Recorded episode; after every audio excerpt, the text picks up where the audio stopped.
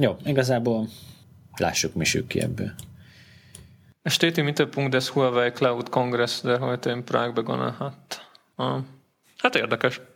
És a Heavy Metal Tribute for Elon Musk. Ez egy gyönyörű történet. Igazán beszélhetnénk. Ezt nem láttam, hogy ez micsoda, de E- e- Elon Champion of Humanity?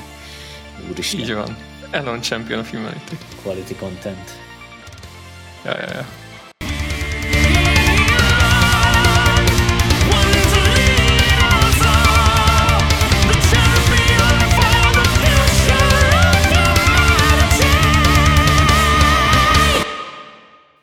2016. április 29. Ez a HVSV Weekly podcast harmadik adása. Gáfi Csaba vagyok a főszerkesztő. Velem van Koi Tamás. És Vojt Hunor, aki nem főszerkesztő. Oké, okay, az első témánk, um, Apple! Oda ami megrengette, hogy megrengette a világot, a sokkoló negyedéves jelentés. azt írtuk a, a, a show notes-ba, hogy Apple what the fuck. Úgyhogy, uh, úgyhogy ezzel vágjunk bele, és, és lássuk, hogy miért miért írta azt a nemzetközi tech sajtó, amit, és meg, mi meg miért írtunk azt, amit alapvetően. Igen, e, tehát mi, miről van szó? Visszaestek a, az Apple-nek a, a, a számai az első negyedévben, az első naptári negyedévben, csökkent a bevétel, csökkent a profit, csökkentek az iPhone eladások. Szinte automatikus és prognosztizálható volt, hogy, hogy gyorsan jönnek majd a, a céget temető véleménycikkek, annak ellenére, hogy, hogy igazából ha megnézzük a számokat és a mélyreásunk az okoknak, és elkezdjük uh, kitúrni, hogy az, a visszaesés az miért visszaesés, akkor kiderül, hogy igazából itt egyáltalán nincsenek problémák, csak uh, kell értelmezni azt, amit, azt, amit látunk. Pontosan miről van szó? Tehát ugye mindig, amikor van egy ilyen negyedéves jelentés, és azt mindig szeretjük elmondani, azért beszélünk ezekről a negyedéves jelentésekről, mert ilyenkor látszik azt, hogy melyik cég mit csinálta az elmúlt három hónapban, és akkor így lehet róluk egy kicsit okosabban véleményt formálni. Tehát, hogy milyen véleményt formáljunk az Apple számairól, csökkent 13%-kal a bevétel, és ilyen nem történt 13 éve. Na most azt kell tudni, hogy ilyenkor, amikor a, a, a három éves vagy három havi eredményeket hasonlítjuk, akkor mindig az előző év hasonló időszakához hasonlítjuk, tehát a mostani január-február-márciust 2015 január-február-márciusához. És 2015 január-február-márciusa arról híres, hogy megjelent az iPhone 6, az Apple első nagy kijelzős telefonja, az iPhone 6 és az iPhone 6 Plus, ami 8 évnyi hát felhalmozott keresletet elégített ki gyakorlatilag egy csapásra. Hogy mennyire brutális számokat produkált az iPhone 6, arról pontosan egy évvel ezelőtt írtunk, tehát tényleg egészen hihetetlen az, amit akkor tehát konkrétan Kína, meg Dél-Kelet-Ázsia, ahol a nagy kijelzős telefon amúgy is státuszszimbólumnak számít, gyakorlatilag így megőrültek ezért a telefonért. Kínában 71%-kal nőtt tavaly a, a, az Apple bevétele. Na most nyilván ez azért egy egyszeri hatás, mert eddig nem volt ilyen termék, most meg hirtelen lett ilyen termék, és a szokásosnál jóval nagyobb keresletet kellett kielégíteni. Az a várakozás, hogy idén, amikor ugye már, már hosszabb ideje van ez a termék piacon, újra legyen egy ilyen egyszeri lökés, ennek gyakorlatilag nulla volt a valószínűsége. És pontosan ez is történt. A, a visszatért a, a kereslet a normális kerékvágásba, és ez az e, a tavalyi egy, egyszeri, egy, um, egy kis spike vagy, vagy tüske a keresletben, az, az most így kisimult, és ez így nem volt, nem húzta meg az eredményeket most, és hogyha valaki megnyitja a cikkünket, akkor ott szépen berajzoltam, ennek a linkjét majd betesszük a, a, a HVSV oldalán. Ott jól látszik, hogy, hogy egy, van egy trendvonal, amit mondjuk az előző évek első negyedévéből lehet húzni, és ebből a trendvonalból messze kiemelkedik a, az előző évnek az első negyedéve. Tehát, hogy ennek alapján, ennek az egyszeri hatásnak az alapján most, most temetni az iPhone-t, vagy temetni az Apple-t, azt így, azt így elég nevetségesnek, meg abszurdnak érzem. Hát ugye arról nem is beszélve, hogy most jön az iPhone SE igazán fel, és most kapható már a legtöbb piacon, és gondolom azért így ez is fel fogja dobni a forgalmat elég jelentőségteljesen, amellett, hogy valószínűleg nem fog Steve Jobs a sírjában hátaszautókat ö, dobálgatni innentől kezdve, hiszen végre kisebb kijelzős iPhone is kapható lesz újra a piacon. Ti hogy látjátok egyébként, hogy fogja megdobni a, a forgalmat ez az új modell? Tehát én, én nem fűzök ehhez túl nagy reményeket szerintem egy ilyen. Le, lehet, hogy egy, egy minimális mennyiségben majd így el fog ebből menni, de, de alapvetően én, én azt látom, hogy ez egy olyan, olyan dolog, amit viszonylag kis erő vagy energia befektetéssel ezt meg lehetett valósítani, a formaterv az adott volt, így, így valahogy belepasszírozták az új hardvereket, és befogták az emberek száját, hogy tessék itt egy kicsi, de erős telefon. Biztos van amúgy erre igény, de hogy ez, ez, ez a, a totális iPhone forgalomból mekkorát fog kihasítani, nem, nem hiszem, hogy ez így jelentős lesz. Nekem pont ellenkező a véleményem. Én azt sejtem a háttérben, hogy a, az Apple nézi a saját számait, és látja, hogy a, a kiskijelzős iPhone-ok vásárlói gyakorlatilag teljesen hidegen hagyta a hatos sorozat, a 6, meg a 6S, meg a 6 plusz, meg a 6S plusz, és látják, hogy, hogy nem nagyon van, tehát jönnek rengetegen a, az új vásárlók, mondjuk Androidról, meg, meg más ökoszisztémákból, de a régi vásárlók nem nagyon konvertálnak. És ott még, tehát aki mondjuk 2014 előtt iPhone vásárló volt, azt ez az új termékcsalád még nem nagyon inflette meg, a, a nagy kijelzős. És van egy ilyen sejtésem, hogy, hogy ez az iPhone SE, ez nem volt eredetileg tervben, hanem, hanem ez így nagyon, nagyon nemrég került fel a terméktervbe, vagy a, a termékstratégiába, és egy gyakorlatilag egy ilyen, hát mondjuk így, egy, egy, egy pánikszerű megoldás arra, hogy, hogy hogyan lehetne a, a mondjuk egy iPhone 5 felhasználót valahogy upgrade-re rávenni.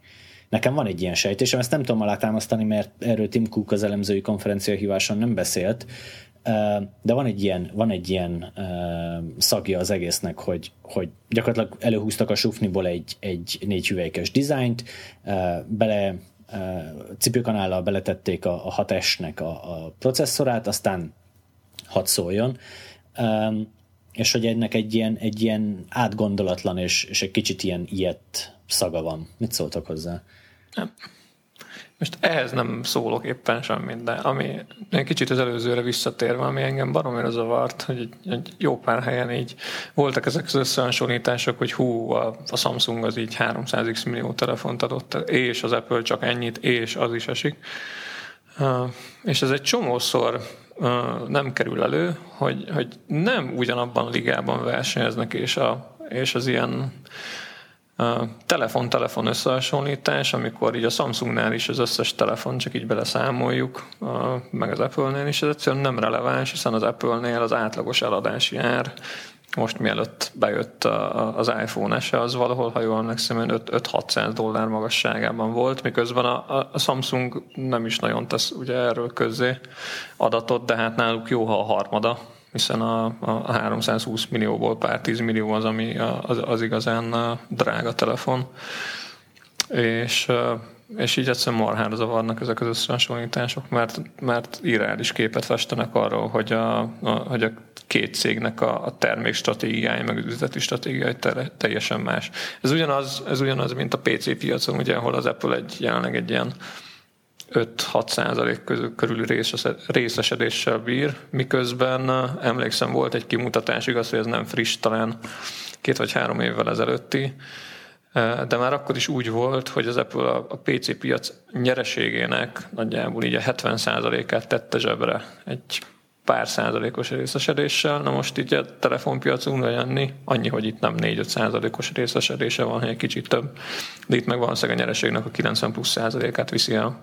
Úgyhogy, úgyhogy furák, furák ezek az összehasonlítások, mert nem, nem azt a képet festik, amit Ez csak az egyik kellene. dimenzió amúgy. Tehát nyilván egy befektetőt az érdekli, hogy mennyi annak a, a, a telefonnak a profit tartalma, és ezt akarja felszorozni a volumennel, és ez nyilván az Apple fele eh, hajtja a, az egész sztorit, de a másik oldalon viszont, hogyha egy, egy fejlesztő szemszögéből nézed meg, vagy, vagy egy ökoszisztéma partner szemszögéből nézed meg, akinek meg platformra kell fogadnia, neki viszont sokkal-sokkal fontosabb az, hogy mekkora elérést ére eh, kap különböző eh, platformokon. Nyilván figyelembe veszi, hogy azok az emberek, akiket egyik vagy másik platformon kap, milyen, hát mondjuk így pénztárcával rendelkeznek, és nyilván a, a prémium ügyfeleket azt, azt sokkal nagyobb számban kapja meg iPhone-on, mint vagy iOS-en, mint Androidon, de mondjuk egy banknak, egy telkónak, egy, egy, egy csomó olyan cégnek, akinek amúgy is nagyon nagy széles,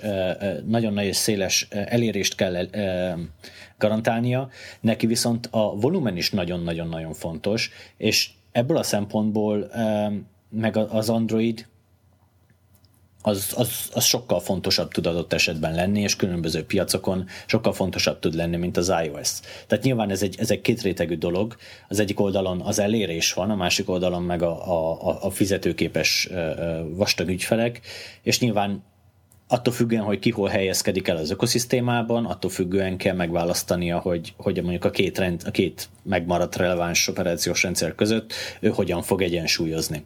Sőt, itt ugye van még egy réteg, amit érdemes behúzni, az, hogy mennyire homogén vagy fragmentált. Mert lehet, hogy iPhone-ból kevesebb fogy, viszont az a készülékbázis az sokkal homogénebb, mint az androidos, és ez látszik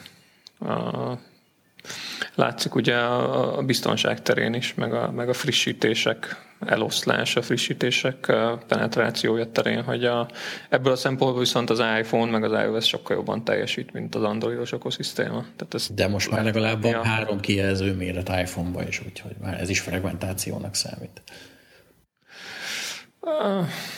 Nem tudom, hogy fejlesztőként én melyiket választanám, szerintem még, még mindig valószínűleg az iOS felé bírnana. De ez a fragmentáció ez viszont borzasztóan jól kijön a, a Google éves biztonsági jelentéséből is. Közben zárójelben kiszámoltam, hogy egy átlagos iPhone, vagy egy iPhone eladás, átlagos eladási ára az 641 dollár, ezzel szemben a Samsung átlagos eladási ára az kevesebb, mint fele ennek, 283. Tehát 641, 283. Ezek csak ilyen, ilyen nagyságrendi lecsések, de igen, tehát hogy, hogy azért nagyon kijön, hogy a két cég az egészen más termékstratégiával rendelkezik, meg egész másképp e, struktúrálja a piacot, és ehhez képest ugye a Samsung nem ad el ennyivel több telefon, tehát ők 81 milliót adtak el, mondjuk 82-t, az Apple meg 51-et, tehát hogy Uh, annak ellenére, hogy kevesebb, mint felét hozza egy, egy Samsung telefon, bevételben, profitben nyilván még kevesebbet, az Apple azért, azért ott van nagyon darabszámban. Na, ugorjunk egy kicsit, és egyúttal vissza is mehetünk akkor egy lépést erre a Google biztonságra. Amit a, Google szerint ugye biztonságos az Android. Ez egy kicsit cínikus kijelentésnek tűnt itt nekünk, főleg annak tekintetében, hogy itt gyakorlatilag a szerkesztőség több tagjának is olyan androidos telefonja van, ami nem Nexus, és hát ezek a viszont kvázi csúcsmodellnek, vagy, vagy felső kategóriás telefonnak minősül, és hát nem igazán kapjuk a biztonsági frissítéseket. Közben meg ugye meg lehet nézni a Google dashboardon, hogy a, hogy a Marshmallow és akár a Lollipop is még mindig mennyire kevés eszközön van rajta. Ezzel szemben, amikor, amikor kijön egy új iOS, akkor az így néhány hét hónap alatt döntő többségben felkerül a, a, a készülékekre. Szerintem válasszuk el azt, hogy a, a főverziókat hány androidos telefon kapja meg, és azt, hogy hányan kapják meg a biztonsági frissítéseket. Szerintem a biztonsági frissítés az így nagyságrendekkel fontosabb, mint az, hogy az utolsó főverzió jön ki. Erre még később visszatérünk amúgy. Igen, tehát a Google most adta ki a 2015-re vonatkozó éves biztonsági jelentést, és ennek így az a nagy mondása, hogyha a felhasználó nem telepít máshonnan alkalmazásokat csak a Play Store-ból, akkor ő gyakorlatilag teljes és tökéletes biztonságban van. Az ilyen telefonoknak gyakorlatilag ilyen 0,01 százaléka, 0,05 százaléka az, ami az, ami valamilyen fertőzést kaphat, ami hát mondjuk a két milliárdos telepített bázishoz képest még mindig egy, egy néhány milliós szám, de, de igazából igazából nem jelentős. Tehát, hogy, hogy mondhatjuk azt, hogy ez sokkal biztonságosabb platform, mondjuk bármilyen uh, hasonló tömeges elterjedtséggel rendelkező platform, mondjuk, mint a, mint a, a, a Windows. Uh, a kanyar a történetben az, hogy uh, beszámol azért a, a Google olyan történetekről ebben a, be, a, az éves jelentésben, ami viszont hát fejvakalásra készteti az embert. Az egyik ilyen történet például Dél-Kelet-Ázsiából, de nem Kínából, hanem uh, Indiából, meg környező országokból származik. Uh, van egy malware, aminek az a neve Ghost Push, ez azt csinálja, hogy feltelepül a, a telefonra, és elkezd további alkalmazásokat telepítgetni a telefonra, amik különböző gonosz dolgokat tudnak csinálni. És kiderült, hogy ezt a Ghost Push ezt egy olyan cég telepíti távolról, csendben a felhasználók telefonjaira, aki amúgy az operációs rendszerekhez ad, operációs rendszer frissítésekhez ad az infrastruktúrát. Tehát, hogyha mondjuk egy, egy X gyártó androidos telefonját szeretné frissíteni Indiában, akkor megkéri ezt az infrastruktúra szolgáltatót, hogy szolgálja ki ezt a frissítést ezekre a telefonokra és nyilván ehhez neki egy, egy speciális jogosultsága van, amivel ezt a, a, a frissítést leküldheti a telefonokra. És nem csak frissítések, hanem különböző gyártói alkalmazásokat is tud így telepíteni távolról, és ehhez megvannak a jogosultságai. Őszintén szóval ez nekem tök új volt, hogy, hogy vannak ilyen harmadik fél szolgáltatók, akik ezt csinálják. Hát ugye elvben megvan a lehetőség annak is, hogy Magyarországon a Telekom távolról telepítsen uh, alkalmazást a te androidos telefonodra, mivel a cégnek megvannak ez a jogosultságai, megvan ehhez valószínűleg az infrastruktúrája, és hogyha megvan ehhez az üzleti akarata is, akkor távolról tegyük fel mondjuk egy mobiltárca appot, vagy egy, vagy egy valamilyen telekomos appot, ő távolról neked tud telepíteni. Mivel ő tipikusan azokra a telefonokra, ami, amit ő adott el neked, és ehhez igen, igen. megvannak a megfelelő aláírásai. Ugye egyébként ez annyira nem új jelenség abból a szempontból, mert mint a szolgáltatói oldalról, hogyha ugye vannak ezek a SIM toolkit alkalmazások, amiket ugye úgy néztek hogyha betetted a SIM kártyát a telefonodba, akkor letöltögette oda az autópályavásárlás alkalmazást, meg a nem tudom minden, az ugye mégiscsak a SIM kártyának a, a tárhelyét használta, és, és nem a telefonodra került rá szervesen az operációs rendszer részeként és hát ugye ilyen módon nem is jelentett semmilyen, semmilyen biztonsági kockázatot. Egyébként én azt gondolom, hogy, hogy ha ez tényleg így van, és ezt széles körben használják akár vendorok, akár szolgáltatók, akár ki arra, hogy távolról kvázi a felhasználó beleegyezése nélkül szoftvereket telepítsenek egy, egy, egy okostelefon kliensre, vagy egy tabletre, most tök mindegy, akkor azt gondolom, hogy ez egy olyan probléma, amit a Google-nek nagyon sürgősen orvosolnia kell, és nagyon gyorsan gátat kell szabnia ennek a, ennek a lehetőségnek, különösen akkor, hogyha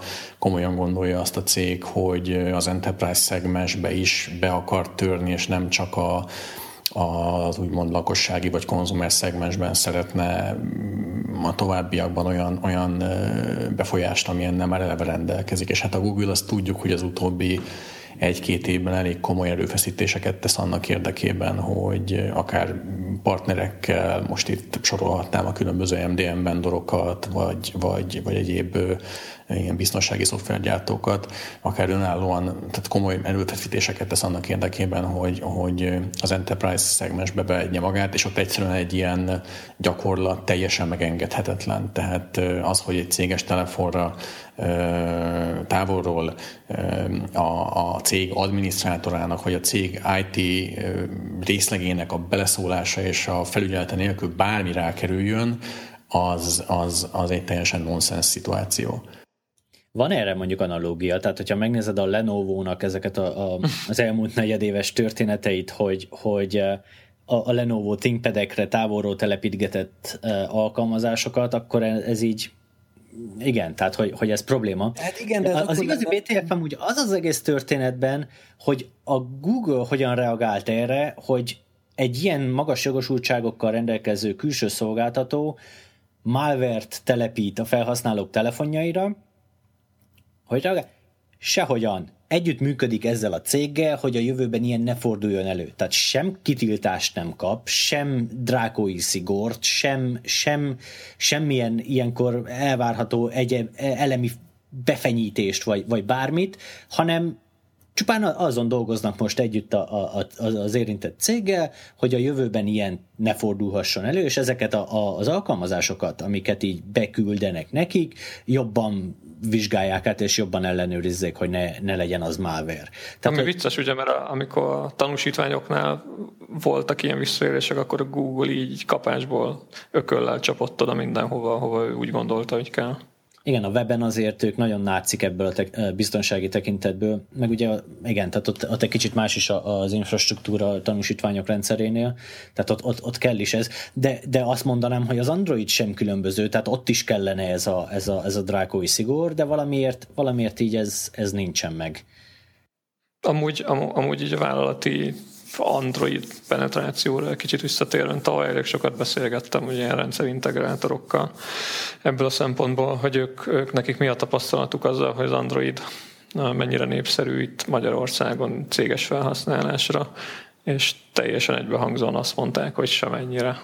Tehát gyakorlatilag a, a konzumer piac teljes ellentetje a, a vállalati piac, Android, vagy az Android vállalati szereplése, és és minimális mértékben próbálják használni az Androidot egyszerűen azért, mert eh, baromi nagyok a biztonsági fenntartások, nagy a készülékfragmentáció, nagy a verziófragmentáció, és az üzemeltetők nem akarnak ilyesmivel szenvedni. Egy csomóan igazából Windows font választottak, bármennyire is uh, uh, hát nem, nem foglalkozik vele úgy a Microsoft, amennyire kéne, meg bármennyire nem népszerű, meg meg kevés rá az app.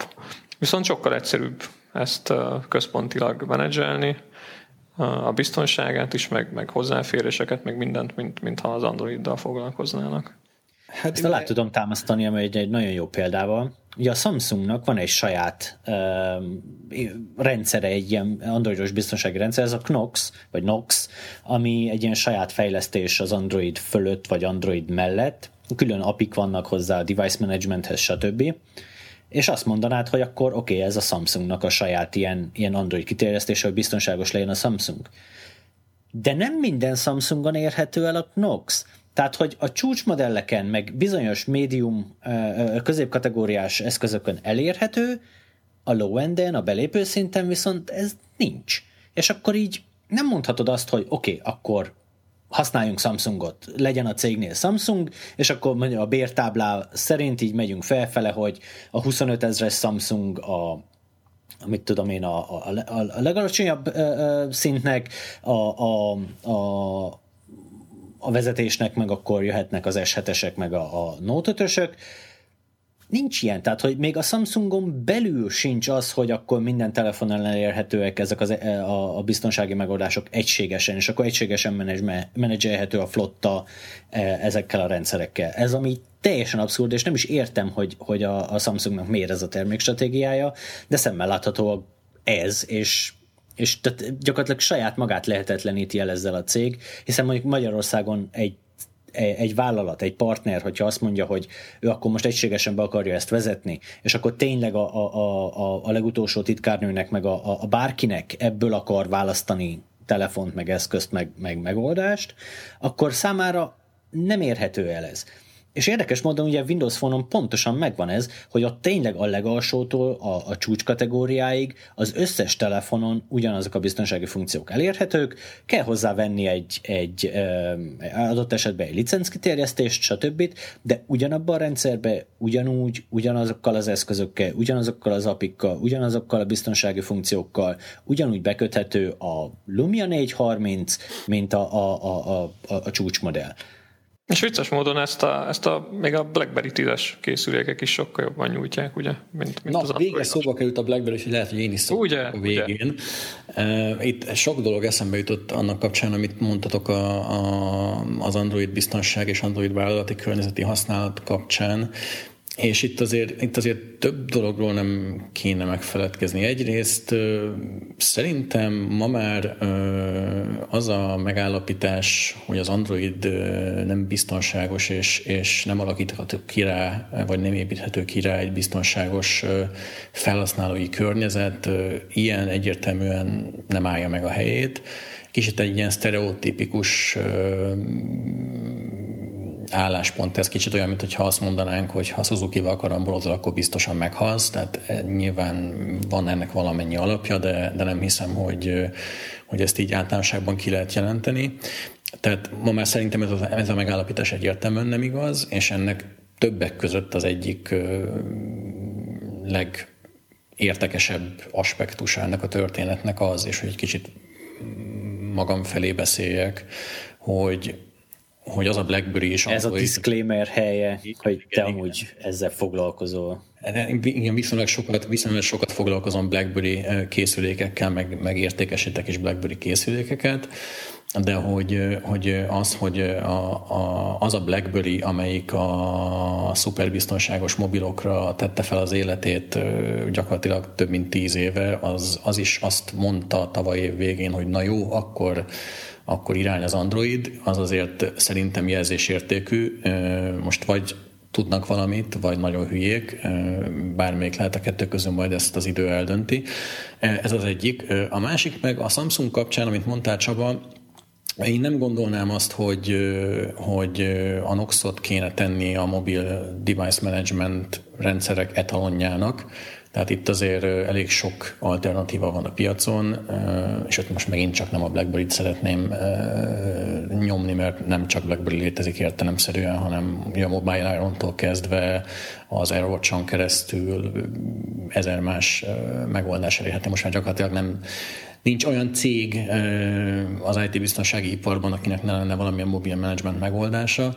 Tehát a lényeg az, hogy, hogy ezek már mind keresztplatformos megoldások, klienstől gyakorlatilag teljesen függetlenek, tehát maximum olyan elvárások vannak a kliensekkel szemben, hogy na jó, akkor legalább kitket legyen rajta, vagy nem tudom, ha nagyon fejlett rendszer, akkor, akkor legyen rajta minimum lollipop, vagy nem tudom, mármint Android viszonylatában, de, de, de egyébként meg, tehát ez már, ez már azért egy régóta, tehát ez, a, ez, a, ez a, az iparág ez már régóta túlhaladta ezt a problémát. Azt, hogy a Samsung ezt miért így szegmentálja, hát igazából őket kéne megkérdezni. Nekem igazából az is egy kicsit ködös, hogy ezzel az egész nox ők mit akarnak kezdeni azon kívül, hogy ezt bejelentették, és többször elmondták, hogy mennyire díjnyertes technológia, nem tudom őszintén szólva, hogy, hogy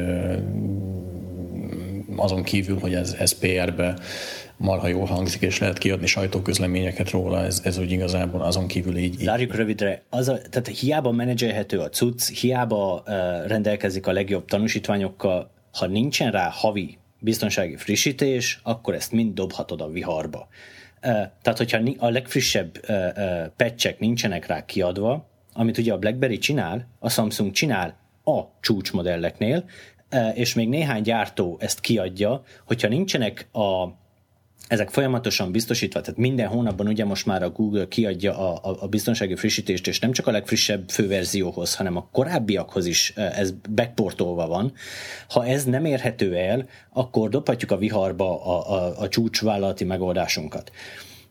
Ezért eszméletlenül fontos például az, hogy egy Windows gépet frissítsünk havonta, függetlenül attól, Windows 7-et futtat, vagy Windows 8-at, vagy Windows 10-et, mert ugyanezek biztonságos operációs rendszerek is úgy vannak felépítve, hogy, hogy több rétegű mélységi védelem van rajta, tehát hogy a webről nem lehet uh, uh, root jogosultságot, adminisztrátív jogosultságot szerezni rajta azonnal, hogyha uh, nem frissített folyamatosan, akkor biza a, a white hat, meg black hat, meg különböző indítatású hackerek találnak benne biztonsági réseket, és ezeket szépen összefűzve, ezeket a rétegeket át tudják törni. És az a probléma, hogy az idő ebben az esetben az operációs rendszer ellen dolgozik. Tehát idővel összejönnek ezek a kis, ezek a kis biztonsági hibák, és egy nem frissített rendszeren összejön az a láncolat, a két, három, négy, öt, hat, hét ilyen hiba láncolata, amivel bizony meg lehet szerezni ezeket a jogosultságokat. És az Androidon most pont ez történt az, ez is az egy, ennek a hétnek a híre,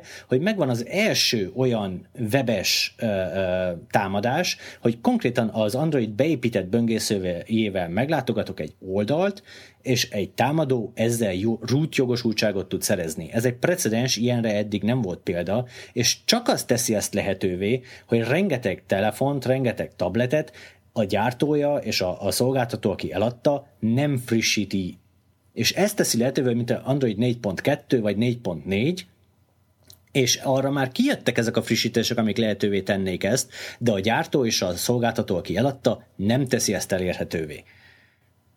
Persze. Igen, itt egyrészt megint bejön, bejön az, hogy a, tehát magánál a gyártónál is borzasztóan nagy a portfólión belüli fragmentáció, és egyszerűen valószínűleg úgy látja, hogy neki ez nem üzleti érdeke, hoz egy ilyen üzleti döntést, hogy ő ezzel nem foglalkozik. A másik meg, ahogy mondtad, hogy a, a mobil szolgáltatói oldalon kapu, kapuőrként ők, ők ülnek ezen a frissítésen. Itt van például én egy LG G4-et használok, az LG folyamatosan adja ki a frissítéseket, volt is egy ilyen vállalása, és az enyémben még mindig a januári van rajta, miközben látom, hogy amúgy fönt vannak a márciusi, áprilisi frissítéses romok, nincs kedvem külön erre ráfrissíteni, és nekem, nekem szolgáltató függő a telefonom, és, és nem jön rá a, a frissítés, és ez nem egyedi eset egyáltalán, tehát itt a, a globálisan van erről szó, nem csak, csak magyar mobil szolgáltatókról. Hát ez egy érdekes érdekellentét egyébként, ugye beszéltünk már erről sokszor korábban, hogy ugye a szolgáltatónak az az érdeke, hogy te azt a készüléket, amit tőle megvásároltál, azt hibátlanul tud használni úgy az ő hálózatán, hogy minden olyan szolgáltatást, amiért te a szolgáltatódnak fizetsz, azt igénybe tud venni, és úgy tud igénybe venni, ahogy ugye az nagykönyvben meg van írva. És éppen ezért a, a, a, a mobil szolgáltatók számára egy ilyen szoftverfrissítés mindig egy kockázati tényező, amellett, hogy nyilván nekik ugye azt is látniuk kellene, vagy azt is látniuk kell, hogy neked meg az a kockázati tényező, hogy ha nem kapod meg azt a bizonyos frissítést, csak nyilván más okokból. Mert ugye egy új szoftverfrissítésben mindig belekerülhetnek olyan modulok, vagy olyan változások, amik még ha nem is tűnnek olyan nagy rendszer szintű katyvasznak, de, de megboríthatnak egyes szolgáltatásokat, és akkor persze az ügyfél hova fog menni reklamálni, a szolgáltatóhoz fog menni reklamálni, akinek meg nincs se kapacitása, se, se igazából know ahhoz, hogy ezzel a problémával foglalkozzon.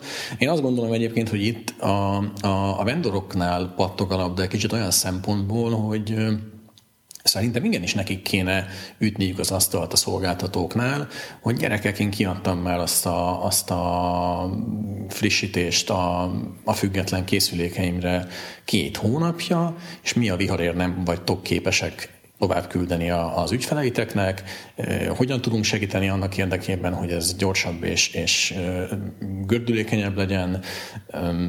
Tehát, hogy ez egy, ez egy ilyen, ilyen játék szerintem és, és ezért, ezért van ez a jelenség, amit te is említettél, Honor. Én, én, én ezt a Google oldaláról hogy architekturálisan oldanám meg. Tehát, tehát bizonyos részeket egyszerűen kivennék, leválasztanék, és, és kivennék a, a, a frissítési folyamatból, úgy, hogy ez központilag ellenőrizhető legyen, és ne függjön attól, hogy, a, hogy az aktuális gyártó vagy a szolgáltató mit akar. Ez, ez ugyanezt csinálja ugye a, a Microsoft is a Windowsnál, egyszerűen egy ilyen, ilyen központi uh, Ez amúgy nem így van, tehát a Microsoft nem ezt csinálja a Windowsnál, uh, ugyan a Microsoft kommunikáció azt mondja, hogy ezt csinálja a Windowsnál, erről természetesen szó sincsen, uh, ahogy ezt láttuk például a, a Verizon-os Icon esetében, a szolgáltató megtagadta a szoftver frissítést a saját felhasználóitól, függetlenül attól, hogy a Microsoft mit mondott ugyanezeknek a felhasználóknak. Zárójelbe zár. Most így hirtelen az asztali Windowsra gondoltam, de az, az tény, hogy, a, hogy a, bár a, a Microsoft utalt rá, hogy ezt a mobilos fronton is megpróbálja megoldani, de az eddigi tapasztalatok alapján, meg, meg én is beszélgettem mobil szolgáltatókkal, és így, így nem hivatalosan ők is azt mondták, hogy alapvetően arról van szó, hogy ha kicsik a frissítés, akkor azt ők átengedik, de, de ha valami jelentősebb módosításról van szó, akkor, akkor ugyanúgy ellenőrizni fogják, és jóváhagyáshoz kötik a terítését. Felmerül itt az a helyzet, hogy most már lassan a mi felelősségünk is. Tehát, hogy, hogy mi, mint média, tudunk-e megvásárlásra ajánlani egy olyan készüléket, amihez a, a, a, annak a gyártója, vagy a, az, aki azt eladta, nem garantálja azt, hogy kiadja hozzá a biztonsági frissítéseket x ideig. Tehát pontosan tudjuk, hogy a Microsoftnál hogy zajlik ez a Windows esetében, megveszel egy Windows-t, megveszel egy Windows-os számítógépet, és pontosan tudod a naptári napját annak, hogy te melyik napig fogsz biztonsági frissítést kapni ahhoz az eszközhöz, és pontosan tudod azt is, hogy melyik napokon fogod, pecskeddeken fogod megkapni azokat a biztonsági frissítéseket. Addig, amíg ez nincs ugyanígy egy, ö, ö, egy androidos eszköz esetében, megfontolandó, hogy egyáltalán ezt érdemese, szabad-e megvásárlásra ajánlani. Tehát meg kell fontolnunk azt is, hogy konkrétan a tesztekbe ezután bele fogjuk írni, hogy erre az eszközre nem biztosít vásárlá, nem biztosít fix támogatási időszakot a, a, az eladó, vagy annak a, a, a, a gyártó, aki az egész mögött áll. Hát akkor ezt elég sok tesznek az aljára oda kell majd írni, azt gondolom, mert szerintem egy kezemben meg tudom számolni azokat a gyártókat, akik olyan jól dokumentált és olyan szinten dokumentált ö, support időszakokat tárnak az ügyfelek elé, ö, ami, ami így megfelel azoknak a kritériumoknak, amit mondjuk a PC piacon a, a a Microsoft csinál, vagy, vagy mondjuk tovább a, a szélesítve a kört az ilyen nagy vállalati IT megoldásoknál mondjuk, mondjuk egy Cisco vagy egy egyéb ilyen nagy beszállító csinál. De azt gondolom egyébként, hogy ez elsősorban a vállalati piacon lehet megint érdekes. Tehát egy olyan konzumer ügyfél számára, aki számolatlanul telepíti fel azokat az alkalmazásokat, amik még csak nem is malverek, még csak nem is feltétlenül uh, hordoznak veszélyt így a, a használat során, de egyszerűen így mondjuk mondjuk olyan privacy követelményeik vannak, hogy így a hajad az égnek el tőle, hogyha, hogyha beleolvasol a, a, a a licenc feltételekbe, vagy a felhasználói feltételekbe. Tehát addig, míg az emberek milliárd számra használnak ilyen alkalmazásokat, addig azt gondolom, hogy nem is lesz egy piaci igény arra, hogy, hogy ezek a frissítések mondjuk így egy, egy átlagos ügyfélnél megjelenjenek. De azt Pontosan ezért van amúgy az, hogy, hogy elkezdtem beszélni arról, hogy, hogy most már lassan jön az androidos apokalipszis. Emléksz, emlékezzünk vissza a 90-es évek végén, 2000-es évek elején milyen ilyen e-mailben, meg, meg hálózaton terjedő Windowsos vírusok, wormök, különböző makrovírusok terjedtek el, de úgy, hogy gyakorlatilag megírta valaki, és a harmadik napon már 30 millió PC volt uh, megfertőzve. Uh, úgy látom, hogy addig, amíg sok százmillió pecseletlen, két éves uh, uh, hibákat tartalmazó eszköz van forgalomban és használatban, addig gyakorlatilag az androidos uh, felhasználókat is pontosan ennek tesszük ki és abban viszont nem értek egyet, hogy erre ne lenne igény. Tehát igenis van erje, tehát ezek ugyanazok az emberek, akik a PC-ket vásárolják, és a PC-knél kutya kötelessége a, a Microsoftnak azt, hogy kiadja ezeket a biztonsági frissítéseket, akkor miért nem várjuk el ugyanazt a, a egy androidos telefongyártójától? Ezek már ugyanúgy személyi számítógépes eszközök, sőt, sokkal személyesebbek, mint a, a, a PC, sokkal személyesebb adatokat tárolunk rajta, a lokációtól, a fotó, az összes fotókig. Miért van az, hogy ezt e, e, e, más standard alá helyeznénk ezt? Nem hiszem, hogy más standard alá kéne helyezni. Valószínűleg így, a, így az emberek percepciójának kell egy kis idő, amíg megváltozik ezzel kapcsolatban. Meg igazából ugye kéne, kéne itt egy olyan eset, ami, ami felhívja erre a figyelmet, hogy baromi nagy gáz van.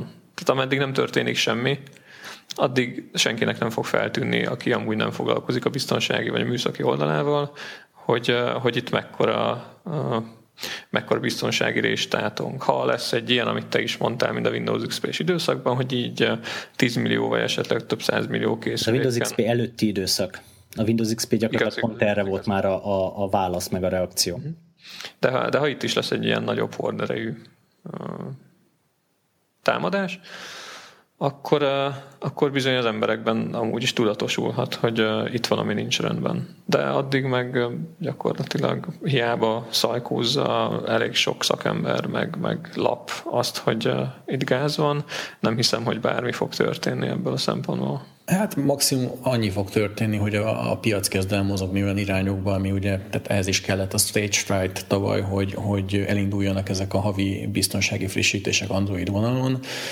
Tehát, hogy lehet, hogy a, a végfelhasználó számára ezek, ezek kvázi láthatatlan veszélyek, illetve nem is foglalkozik vele, vagy legalábbis én nehezen tudom elképzelni azt, hogy valaki bemenjen egy mobiltelefon szaküzletbe, és azt mondja az eladónak, hogy jó napot kívánok, nekem azt a telefont adják ide, amire havonta jönnek a biztonsági frissítések, és, és tök mindegy, hogy lehet, hogy az a legdrágább, vagy, vagy, vagy, vagy nem tudom, egyéb szempontból nem felel meg az igényemnek, de nekem, nekem már pedig ez kell. Tehát egyrészt ezt én egy elég életszerűtlen helyzet helyzetnek látom. De, de azt el tudom képzelni, hogy, hogy mondjuk a Stage hasonló ilyen, ilyen incidensek, azok ráébresztenek majd felelős pozícióban dolgozó embereket arra, hogy, hogy ez, ez a helyzet így tényleg tartatatlan, és, és óriási a kockázat, mert hát valóban az, Na jó, azt hiszem, hogy túlságosan is kibeszéltük ezt az androidos témát, úgyhogy ugorjunk egyet, és nézzük meg egy kicsit azt, hogy a, hogy a Dropbox elhozza azt a funkciót, amit a OneDrive Business felhasználók már a Windows 10 megjelenése óta nagyon szeretnének a kliensükben látni, de a Microsoft egyenlőre még mindig csak tologatja ennek a megjelenés idejét, és ez pedig a placeholderek, ami gyakorlatilag annyit takar. A, a helyes magyar fordításban helytartók. Igen, ezt Tamásnak köszönheti itt minden kedves hallgató, hogy ezt így megemlítettük, amikor bedobtam itt a szerkesztőségben a cikkírása közben, hogy mi lehet magyarul a, a placeholdernek egy jó megfelelője, akkor a Tamás a helytartót javasolta. Minden tagadok. Egyébként ennek hatalmas sikere volt Twitteren is, úgyhogy büszkék vagyunk a magyarításodra. Na de visszatérve a témára, itt, itt annyi, annyi van ugye, hogy, hogy gyakorlatilag úgy láthatod a, a felhős tárhelyed teljes tartalmát, hogy ezt nem kell leszinkronizálnod a lokális tárhelyre, hanem, hanem látod mindent, ami fönt van, és amit, amit szeretné használni, azon dupla kattozol egyet, és azt így a háttérben letölti a kliens. És ez ugye elvileg gyakorlatilag is benne van a OneDrive for Business-ben, de hogy a Windows 8.1-es kliensre van korlátozva. És az én szememben ez megint egy ugyanolyan ékes példája ennek a lépjünk egyet előre, kettőt hátra a végrehajtásnak, ami így az utóbbi időben a Microsoftnál tetten érhető, mint a Windows Mobile-nál is van, ahol egy csomó appnál ez történt, hogy amikor kijött a Windows 10 Mobile, akkor megint nulláról elkezdtek így appokat fejleszteni, és kijöttek azok, azoknak az appoknak az új verziói, amik már így Windows 8, meg 7.5, meg 8.1-nél is léteztek, és kihúkáztak belőle olyan alapvető funkciókat, amiket az emberek szerettek és használtak is. És, és ez egy barom érdekes dolog, mert ugye a OneDrive Microsoftnál az egy ilyen központi, központi üzleti téma az Office 365 csomagban. Ugye a Microsoft nagyon, nagyon nyomja az Office 365-et, ami nem csoda, hiszen egy Office 36 előfizetéssel barom jól be lehet húzni a cégeket a, a Microsoftnak a felhős ökoszisztémájába. És hát adja magát a dolog, hogy miért Dropbox-ra fizessek elő havi 10 dollárért, amikor ugyanennyiért megkaphatom az Office 365-t is, és csak nem egy tárhelyet kapok mellette, hanem ezer másik dolgot is. És Tamás, te, használt, te használtad ezt a OneDrive business neked így mi, milyenek az általános tapasztalataid ezzel? Meg neked meg volt ez ugye 8.1, meg, meg most már 10-es alatt is. Na, szóval nekem van ö, első kézből tapasztalatom ebből a csodálatos OneDrive platformmal, illetve OneDrive for Business platformmal, amit egyébként ö, évelején kezdtünk el használni a cégünknél, és ö, hát én csak annyit ö, mondanék erről így, így nagyon ö, leegyszerűsítve sok mindent elárul az a, a, a platform stabilitásáról és funkció, funkciójának a működéséről, hogy én a OneDrive for Business miatt váltottam Windows 8.1-ről Windows 10-re, tehát a Microsoft az végül is pont a OneDrive for Business kliensnek köszönhet egy ügyfelet, én már, egy Windows 10 ügyfelet, én már azon is gondolkodtam egyébként, hogy ezt direkt csinálták, és és egyszerűen ez is egy, egy olyan katalizátor volt, amivel minél több üzleti ügyfelt át akartak terelni erre a platformra, de elképesztően rossz. Tehát, hogy én még ilyen rosszul működő, vagy rosszul struktúrált üzleti szolgáltatás, és nem csak feltétlenül itt ilyen tárhelyszinkronizációs dolgokra kell gondolni, bár egyébként a Skype for Business az tudna betekedni bele szerintem ilyen szempontból, de én még ilyen rosszul struktúrált és rosszul működő üzleti szolgáltatást életemben nem láttam. Tehát mindenfajta szinkronizációs problémával találkoztunk, nem volt hajlandó szinkronizálni bizonyos fájlokat, amiknek nem tudom, ékezet volt a karakterébe, vagy bizonyos karakterek voltak a, a, a, a, a fájl nevében Érdekes módon a, ez az új generációs kliens, amit a Microsoft egyébként pont Windows 8.1-re nem adott ki e, tavaly, minden más platformra igen, ez meg tudta oldani ezt a problémát, bár ugye, amint az a mellékátábra mutatja, itt is azért még van mit behozni, ugye itt, itt a placeholderekről beszéltél, Hunor, de, de, de ugye még mindig vannak olyan hiányosságok, amiketnek a, a, a a befoltozását vagy a, vagy, a, vagy, a, vagy a pótlását már régóta írja a Microsoft, a többek között ez a, az Office 2006 teljes integráció, ami számomra egy teljesen VTF, hogy, hogy ez így hogyan húzódhat eddig, és hogyan nem ütötték le ezt a labdát eddig a Microsoftnál, de hát biztos megvan ennek is az oka, valószínűleg én túl kicsi vagyok, vagy mi túl kicsik vagyunk ahhoz, hogy ezt értsük. Nagyon ez az integráció mit jelent? Office 2006-tal nem működik? 2016-tal. 2016-tal. Aha. Nem, tehát nincs, nincs benne az, a, az olyan fokú integráció, amit elvárnál. Tehát ha, ha, ha egy kicsit így, így turkálsz fájlműveletek között uh, Office 2016-ban, akkor így egy olyan furcsa helyekről hiányzik a, a OneDrive elérés, ahol amúgy azt elvárnád.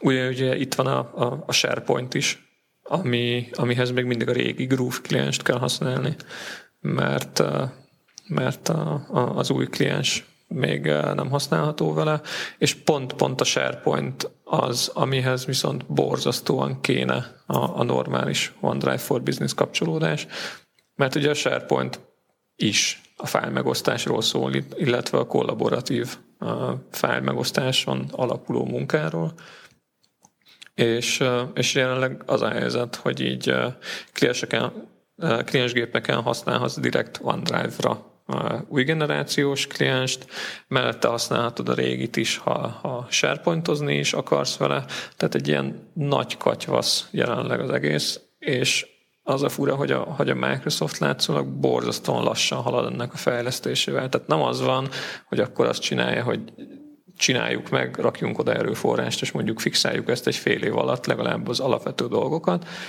hanem, hanem ilyen kis lépésekben haladunk, így másfél-két év alatt ebből megint lesz egy olyan valami, ahonnan amúgy két éve, vagy az az szint, amit már mondjuk így két éve egyszer elértek.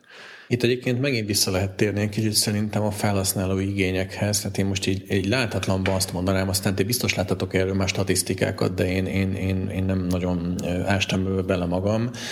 De hogy, de hogy azt gondolnám, hogy ez, ez egyszerűen nem egy olyan népszerű, vagy, vagy, vagy nem egy olyan stratégiai szolgáltatás, annak ellenére, Microsoft ugye folyamatosan azt kommunikálja, hogy a felhő platformok azok elsődleges stratégiai prioritást élveznek. Tehát egyszer nem, nem használják ezt annyian, hogy, hogy, hogy ez egy komoly issú lenne az ügyfelek számára, különben szerintem egyszer rég rájuk gyújtották volna a Redmondban a székházat. Tehát ezt egy, e, e, máshogy ezt egyszer nem tudom elképzelni, vagy, vagy ennyire birkatürelműek a, a Microsoft ügyfelek, és így azt mondják nekik, azt mondják a Microsoftnak, hogy persze dolgozatok rajta, két-három év, mit az nekünk, addig majd itt ki tudja, hova szinkronizálódnak a fájlok, meg majd itt lenyeljük, hogy a, a közben más szolgáltatóknál már sokkal jobb megoldásokat lehet elérni. Tehát, hogy, hogy nekem kicsit az a gyanom ebben, hogy, hogy azért is nem sietnek ezzel, mert, mert, mert így nem tudom, nincs, nincs meg megint csak ez, a, ez, a, ez az ügyféligény, vagy igényesség, nem tudom, ti hogy látjátok. Hát ugye az van, hogy a Microsoft most az elmúlt másfél-két évben borzasztóan sok területen vágott nagy horderejű fejlesztésekbe, meg átalakításokba, és időről időről kibukik, hogy, hogy hát nem lehet mindent Tehát amikor ennyi, ennyi mindent csinál egyszerre, akkor nem lesz mindenből jó eredmény. És, és úgy néz ki, hogy a OneDrive-ot azt így, így valamennyire beáldozták ezen. Nem, nem ismerünk használati statisztikákat erről, hogy így milyen szinten használják azok a cégek, akik amúgy Office 365 előfizetők, ugye azért elég jó partnerséget ápol a Microsoft a Box-szal, a Dropbox-szal, azoknak szintén egész jó integrációja van Office 365-höz, meg, meg Windows operációs rendszerekhez, úgyhogy könnyen lehet amúgy, hogy a, a konkurens felhős tárhelyeket akár többen használják Office 365 előfizetők, mint a OneDrive-ot, de ehhez persze jó lenne látni valamilyen kimutatást, amit a Microsoft így nem nagyon fog kiadni. Azért egy kicsit a Microsoft védelmében azt hagyd tegyem hozzá, megint csak mint felhasználó, hogy mióta az új generációs klienst, a OneDrive for Business klienst használom, azóta azért nem igazán vannak problémáim a rendszerrel, tehát és, és azt gondolom, hogy egy ilyen platform használata a során ez az egyik legfőbb érva az adott rendszer mellett, tehát hogyha egyszerűen észre se veszed, hogy ott van a, ott dolgozik a háttérben az a, az, a, az a kliens, ami aztán ugye feltölti a fájlokat, vagy összeszinkronizálja a fájlokat a, a, a felhős tárhelyel, akkor, ö, akkor dőlhetsz hátra igazán, és akkor, akkor mondhatod azt, hogy na igen, ez egy, ez egy jól működő valami. Tehát amikor ugye napi szinten dobálja fel a szinkronizációs hibákat, és, és kerget az őrületbe azzal, hogy 20 szóra kell az egész tárhelyet újra szinkronizálni ahhoz, hogy, hogy a, a rendszer működjön, akkor azért azt nem nevezném egy, egy felhasználó barát szolgáltatásnak, és én viszonylag kevés üzleti felhasználónak fér bele ez a tolerancia küszöbébe, de én most azt gondolom, hogy, hogy amit most nyújt ez, az mondjuk így KKV szinten, pláne Magyarországon azért több, mint, mint kielégítő. No, de a magas roaming díjakat pedig még kevésbé toleráljuk, és ezzel nem sokára változni fog. Így van, a magas roaming díjak továbbra is magasak lesznek, de már nem annyira magasak. Köszönjük a szakértői véleményt, egy kicsit bővebben is kifejthetnek. Jöhet a, jöhet a stáblista. Hát igen, tehát a, a a külföldi mobil használat, mobil használatnak vannak bizonyos többletköltségei, azt azt hiszem senkinek nem kell különösebben esetelni, mint ahogy azt sem kell most már szerencsére évek óta különösebben így, így, így tudatosítani, hogy ezek a költségek ezek évről évre csökkennek. Nyilván nem azért, mert a mobilszolgáltatók önként és dalolva lemondanak eurómilliárdokról, hanem azért, mert van nekünk egy csodálatos európai parlamentünk, meg egy csodálatos európai bizottságunk, és egy csodálatos Európai Unió nevű nemzetközösségben élünk, ahol... És az Európai Tanácsot ne is felejtsük el. És akkor ne is felejtsük az Európai Tanácsot, így van, tehát sem, semmilyen szinten ne hagyjuk ki az uniós döntéshozatalt és, és egyéb bürokratikus lépcsőket. Tehát ez a, a ez a csodálatos rendszer kerget bizonyos ideákat, amik egyrészt politikai indítatásúak, másrészt pedig egy kicsit ilyen, ilyen mesevilág szintű víziók. Az egyik ilyen az egységes digitális európai piac, aminek az egyik feltétele az, hogy a kommunikációs platformokat is egységesítsük, és hát ugye ennek a kommunikációs platformnak az egyik legfőbb pillére a mobil kommunikáció, hiszen ki ne használna már mobiltelefont az Európai Unióban. Nyilván azt látni kell, hogy, hogy a, a magas roaming díjak nem kedveznek annak, hogy, hogy ez az egységes digitális piac így, így felépüljön, vagy létrejöjjön. De a lényeg az, hogy, hogy most, most megint csökkenni fognak az árak, és kivételesen nem a nyár közepétől, ahogy eddig történt, hanem már most április 30-tól. És ráadásul más logikával, vagy más elvek szerint fognak csökkenni ezek a díjak, míg eddig egy hatósági roaming árat szabtak meg az Európai Unióban működő szolgáltatók számára, addig most ez a roaming díj, tehát ugye magyarul mindenkinek egységesen egy összeget kellett fizetnie hívásindításért hívásfogadásért, illetve adatforgalomért, valamint SMS küldésért. Mármint, egy maximum volt, Egy maximum. ennél kevesebbet lehetett a kevesebbet lehetett. kérni, de senki nem kért ennél kevesebbet, ugye? Igen, vagy hát ha, ha kért is, akkor mm, arról mi nem tudunk, vagy hát nagyon messze Nyugat-Európában egy-két kihívó szolgáltató esetleg így mondjuk a 3UK vagy a hasonló cégek így bepróbálkoztak kisebb tarifákkal, de a lényeg az, hogy hogy valóban eddig egy, egy roaming plafon volt, öm, aminél nem lehetett drágában adni a percet, az SMS-t vagy az adatot, és most ez annyiban fog változni gyakorlatilag holnap, holnap, után, holnap utántól, hogy egy roaming felárat fognak a szolgáltatók rátenni arra az árra, amit egyébként te itthon is fizetsz a, a mobiltelefon használatért. Tehát ha van mondjuk egy 30 forintos percdíjad, akkor te, hogyha az Európai Unióban barangolsz, akkor e felett a 30 forintos percdíj felett most éppen azt hiszem úgy néz ki, hogy 19 forint valahány fillért fogsz bruttóban fizetni, tehát összesen mondjuk lesz egy 50 forintos percdíjad. Ugyanez a logika érvényes az SMS-re, illetve az adatra is. Az adattal kapcsolatban... Mennyi az egy gigabyte felára?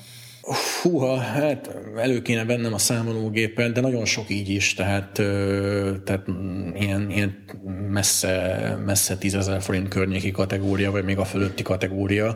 Tehát pont azt akartam mondani, hogy azoknak az adatforgalmi opcióknak, vagy roaming opcióknak, amik most már azért minden szolgáltatónál megtalálhatók, azoknak azért lesz így is létjogosultsága.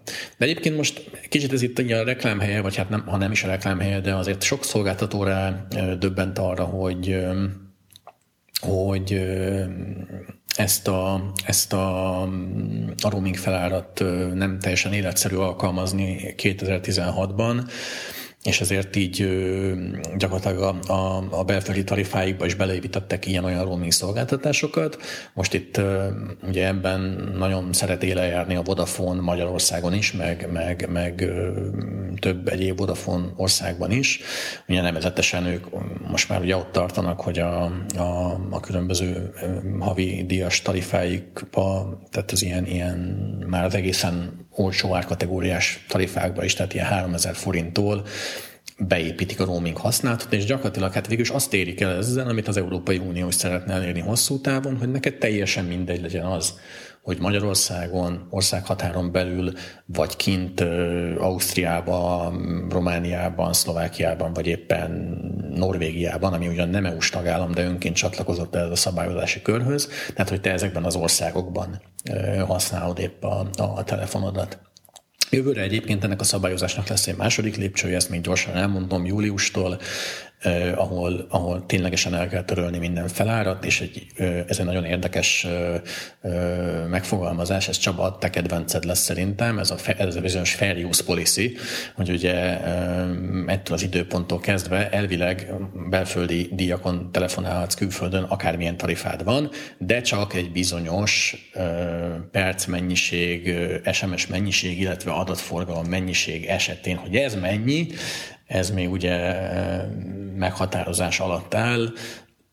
Valószínűleg ebbe... De itt, itt, itt az adattal kapcsolatban voltak már ilyen fair use-os Hát igen, a, a, a, a, Vodafone, mega volt? a Vodafone meghatározott azt hiszem egy 10 megás keretet, de azt gondolom, hogy ezt Hát ezért Ezt ezt val- 30 év szigorított valószínűleg ők, ők sem gondolták teljesen komolyan, egyrészt, másrészt meg nem a Vodafone-nak a, a saját definíciói lesznek itt a mérvadók, hanem ha jól tudom, akkor ezt a fair use-t is valamilyen szinten törvénybe fogják iktatni. Tehát azért meg fogja mondani azt a, az Európai Unió, hogy, hogy mi az a, az a szint, ami, ami számukra vagy szerintük felhasználatnak minősül. Igen, ezt az NMHH és társai fogják majd, ugye van nekik egy ilyen közös uniós fórumuk, és ők a, nemzeti hatóságok fogják együtt kitalálni, hogy mik legyenek ezek a fair use számok. Igen, hát azt azért látni kell, hogy, hogy az, az a vízió az ami nagyon messze van, és valószínűleg nem is fog bekövetkezni e rövid időn belül. Ugye sokan azt, azt látták ebben az egész roaming eltörléses buliban, hogy majd de jó lesz itt, ö, ö, nem lesz roaming, és akkor én elmehetek a nem tudom, a, a román Vodafonehoz is köthetek velük szerződést, és használhatom itt Magyarországon az ő SIM-kártyájukat sokkal olcsóbban, mint hogyha a Magyar Vodafone-nak a szolgáltatását venném igénybe. Tehát azt gondolom, hogy ez egy elég utopisztikus elgondolás több szempontból is, de hát erről ugye megint csak megoszlanak a vélemények, hogy fair elvárása az mondjuk egy magyar szolgáltatótól, hogy egy nem tudom, bármilyen más országnak a, a tarifáit alkalmazza, vagy ahhoz igazodjon, vagy azzal versenyezzen, hiszen ugye az adott országban lehet, hogy egészen mások a nem tudom, üzemeltetési díjak, frekvenciahasználati díjak, adónemek, stb. stb. stb. Tehát ez megint egy ilyen nagyon ilyen, ilyen, ilyen gazdasági, gazdaságpolitikai kérdésé avanzsálódik már-már, de ugye ez a fair használata pont azt szeretnék elkerülni, hogy te életvitelszerűen használd egy idegen ország szolgáltatójának a SIM-kártyáját a, a honos hálózaton, ami a, a honos mobilodon. Tehát ez, ez, ez nyilván egy, ez megint egy messzire vezető kérdés. Roaminggal, roaminggal Nekem volt egy ez a tapasztalatom Amerikában tavaly, hogy amikor kint voltam a, az Oracle Open World-en, volt egy görög újságíró, aki agyba főbe telefonált, internetezett mellettem, és, és azt hittem, hogy ugyanazt csinálta, mint én, hogy vett egy amerikai szímet, és azt használja, és kiderült, hogy nem, hanem nem emlékszem, melyik szolgáltatónál volt. Van egy olyan csomag, amire befizet, és bizonyos ideig, egy-két hétig az otthoni percdiait használhatja, illetve ugyanazokat az adatforgalmi feltételeket, ami, ami otthon van. Ezzel szemben én, aki T-mobilosként kimegyek, és ugye a, a Deutsche Telekomnak kint van szintén T-mobil lányvállalata Amerikában, a T-Mobile konkrétan nem kínál roaming opciót a teljesen alap, általános és szuperdrága roamingtól eltekintve Amerikában. Nekem ez is egy olyan alapvető elvárásom lenni, hogy legalább ahol, ahol a hálózat, illetve a, a mobil szolgáltatónak van érdekeltsége, legalább ott legyenek normális roaming opciók, és, és ne kelljen azzal foglalkoznom, hogy én, én másik kártyát vagy, vagy másik szolgáltatóval kell roamingoznom. Hát igen, ez egy jó kérdés, hogy ilyen téren európai szolgáltató és európai szolgáltató között, vagy akár csak mondjuk egy magyar szolgáltató és egy másik magyar szolgáltató között miért vannak ekkora különbségek.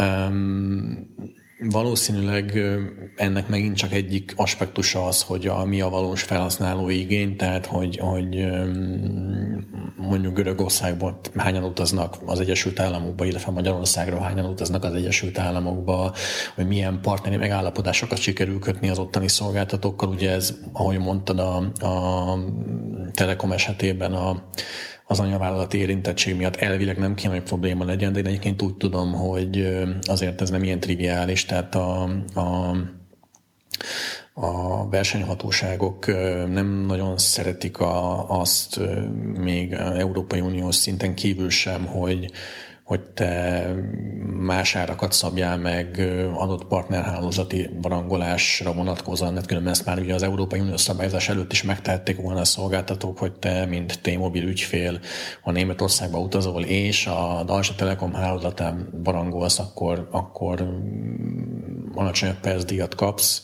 vagy roaming perceket kapsz. Egyébként azt talán volt is ilyen. Mondjuk erre konkrétan van példa, tehát hogy, hogy vannak olyan országok, amelyben az adott szolgáltató azokban az országokban biztosít uniós szinten nagyon kedvezményes hívást, ahol biztosan tudja, hogy az ő ugyanolyan nevezetű szolgáltatója hálózatára fog felállni az előfizető telefonja, és akkor gyakorlatilag ezzel megoldotta azt, hogy azokban az országokban viszont sokkal alacsonyabb roaming tarifát tud biztosítani. Hát ugye, de ilyet elvileg nem is szabhatsz meg, tehát a, a, készülék az nem priorizál hálózatok között, ha jól tudom. Tehát legalábbis én eddig akárhova utaztam Európán belül, ott, ott szó sem volt arról, hogy mondjuk az én telekomos készülékem az mindenhol a, a telekomos hálót kereste volna, ahol éppen elérhető.